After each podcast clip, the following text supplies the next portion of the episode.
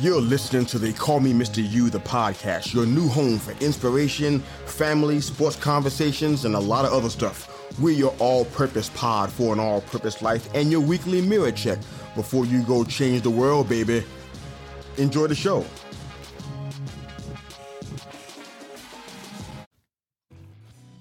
Hey fam, it's Mister U. Please enjoy this brief perspective specifically for your ears. It won't last long, but the impact will be strong. We're keeping it all the way short with twenty twenty vision. Now, I don't know if it's possible to be objective about this topic, but I'd like to have a discussion with you about the pandemic. A very brief discussion, if we can. It feels like we've forgotten that we're still in a pandemic. I'm not sure how that's possible, but it seems like we have. I say that with tongue firmly in cheek, of course. But admittedly, I forget myself sometimes. I guess if it's not all over the twenty-four hour news cycle, we can lose sight of it. I personally felt the impact of this period. I don't think I'll ever forget what happened to me personally and how it made me feel. It seems these days we're talking about wars and aggressively rising gas prices and inflation. Some of my more intelligent, sports-loving friends would call this recency bias. Translation, we only think about what's right in front of us in the moment at that time. But there are enough movies about media manipulation and control narratives to get your conspiracy theories going. I didn't enjoy wearing a mask, to be honest with you, especially in the blazing southern summer heat. But I simply can't allow myself to forget what was important about twenty twenty and the days and months that followed. How do you forget loved ones you'll never see again? How can you simply ignore what it felt like to have entities tell you how to live and exert influence over every aspect of your life? How do you get past the fear, the panic, the mass hysteria of the past couple years? I don't really care to talk about the pandemic on this show.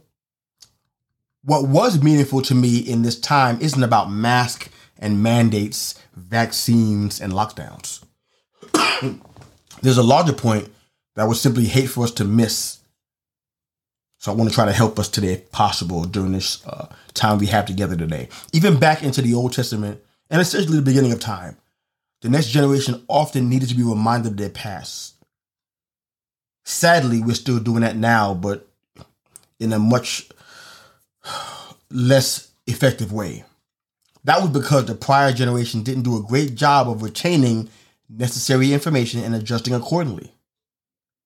Marking things as important and reminding and passing them down from generation to generation. This would simply move on past the unfortunate events and think about something more pleasant. That's what they would do. Rather than learning from our past, which could make for a wiser generation, we ignore it and generally we're doomed to repeat the same mistakes over and over again. Israel did it more than once, more than twice. America has done it as well. Having twenty twenty vision isn't a bad thing if you can see what's right in front of you. twenty twenty was uh, a rough time to grow up in. Uh, if they were, if you were born in twenty twenty, you're probably not hearing this show anyway, but anyone that was, they may not fully realize the impact of that year and all that happened. Those that were of teen and adult age, even little children, during that time, they felt the magnitude of what twenty twenty marked in our history. The things that we dealt with with government intervention and rules and mandates and what happened in our school systems and how we did schools and educations starting from that from that year. How things look in a professional marketplace, in your workplaces. The onset of remote learning and remote working. There was a lot that happened during this year. But like most years, twenty twenty was uh, not unique in this way. It was a testimony to or a testament to ignorance and fear, but also victory and perseverance. But also to the fact that we're easily susceptible to take the same bait, especially if it looks different than the last time we f- we fell for the okie doke. sadly, I, I wish that would change about us.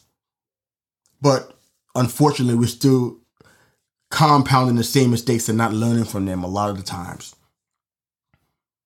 I mean, if a fish can fall for it, I guess, you know, I would think we should be able to do better. If I put a different looking bait into the water, the fish are going to fall for it every time. They're attracted to certain things, certain qualities that draw their attention. And they fall for it pretty much every single time. But we as humans, those who have the power of free will inside of us, I would think that we should be able to do better. When we look back on twenty twenty, I hope and I pray that we don't look back at that year and the time that's followed as some kind of horrible blotch on our history only, because there's been so many examples of that going back further than that. What I hope we do is do what we often don't do throughout time, what, we, what Israel didn't do throughout their history a lot of the time, is learn from their mistakes, learn from the previous mistakes that were made before them. Learn from your predecessors. Learn from your mentorship, if you have any. Learn from the leaders that were before you. Learn from the mistakes you've made yourself, the things you said that you shouldn't have said, the ways that you acted that you shouldn't have acted. Learn from those things. I think if we can do that, twenty twenty should never have to be repeated again, because we'll turn the corner better, we'll understand the curve a lot better, and we'll make the best decisions, the wisest decisions, as opposed to what we've done in times past. I'm not advocating making a monument out of N ninety-five mask or a paper mache model of the coronavirus, which some folks out here doing. Shame on you. Just to remember the good old days that have gone by. Tongue in cheek again. But I'm saying that we need to remember, document, meditate on, think about, and adjust to what we've learned, to what we've heard and what we've seen. And this is one time where it really is not about us. I'm advocating this not for us, not just for us who have lived through it, but for those in the next generation that can potentially have the media provide perspective on what took place. I don't know about you, but I would rather not have the media write my story for me. I'd rather keep the pen in my own hands, if you know what I mean.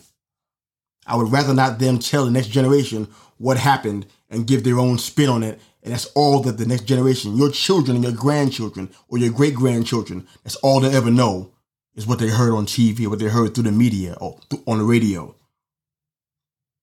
or in newspapers. I pray that we teach this generation and the next generation and the generations to come something valuable, something that matters, a perspective that actually propelled them into a better place, not a worse place than it was before they got here. If we learn from our own mistakes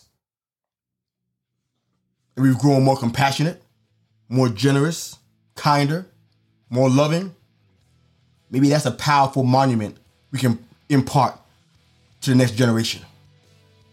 Keeping it all the way short. Coach out.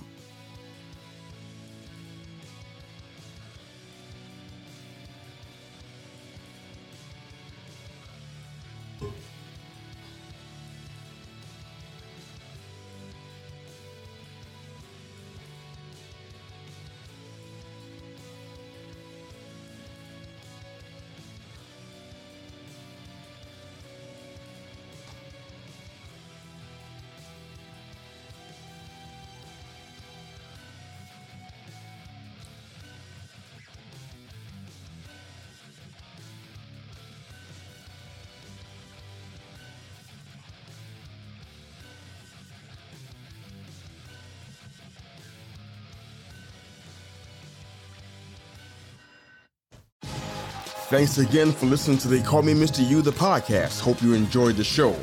Please like, share, and subscribe to our YouTube channel for all of our full-length live episodes. And of course, if you're an audio listener, wherever you enjoy your podcast listening, you can find They Call Me Mister U, the podcast.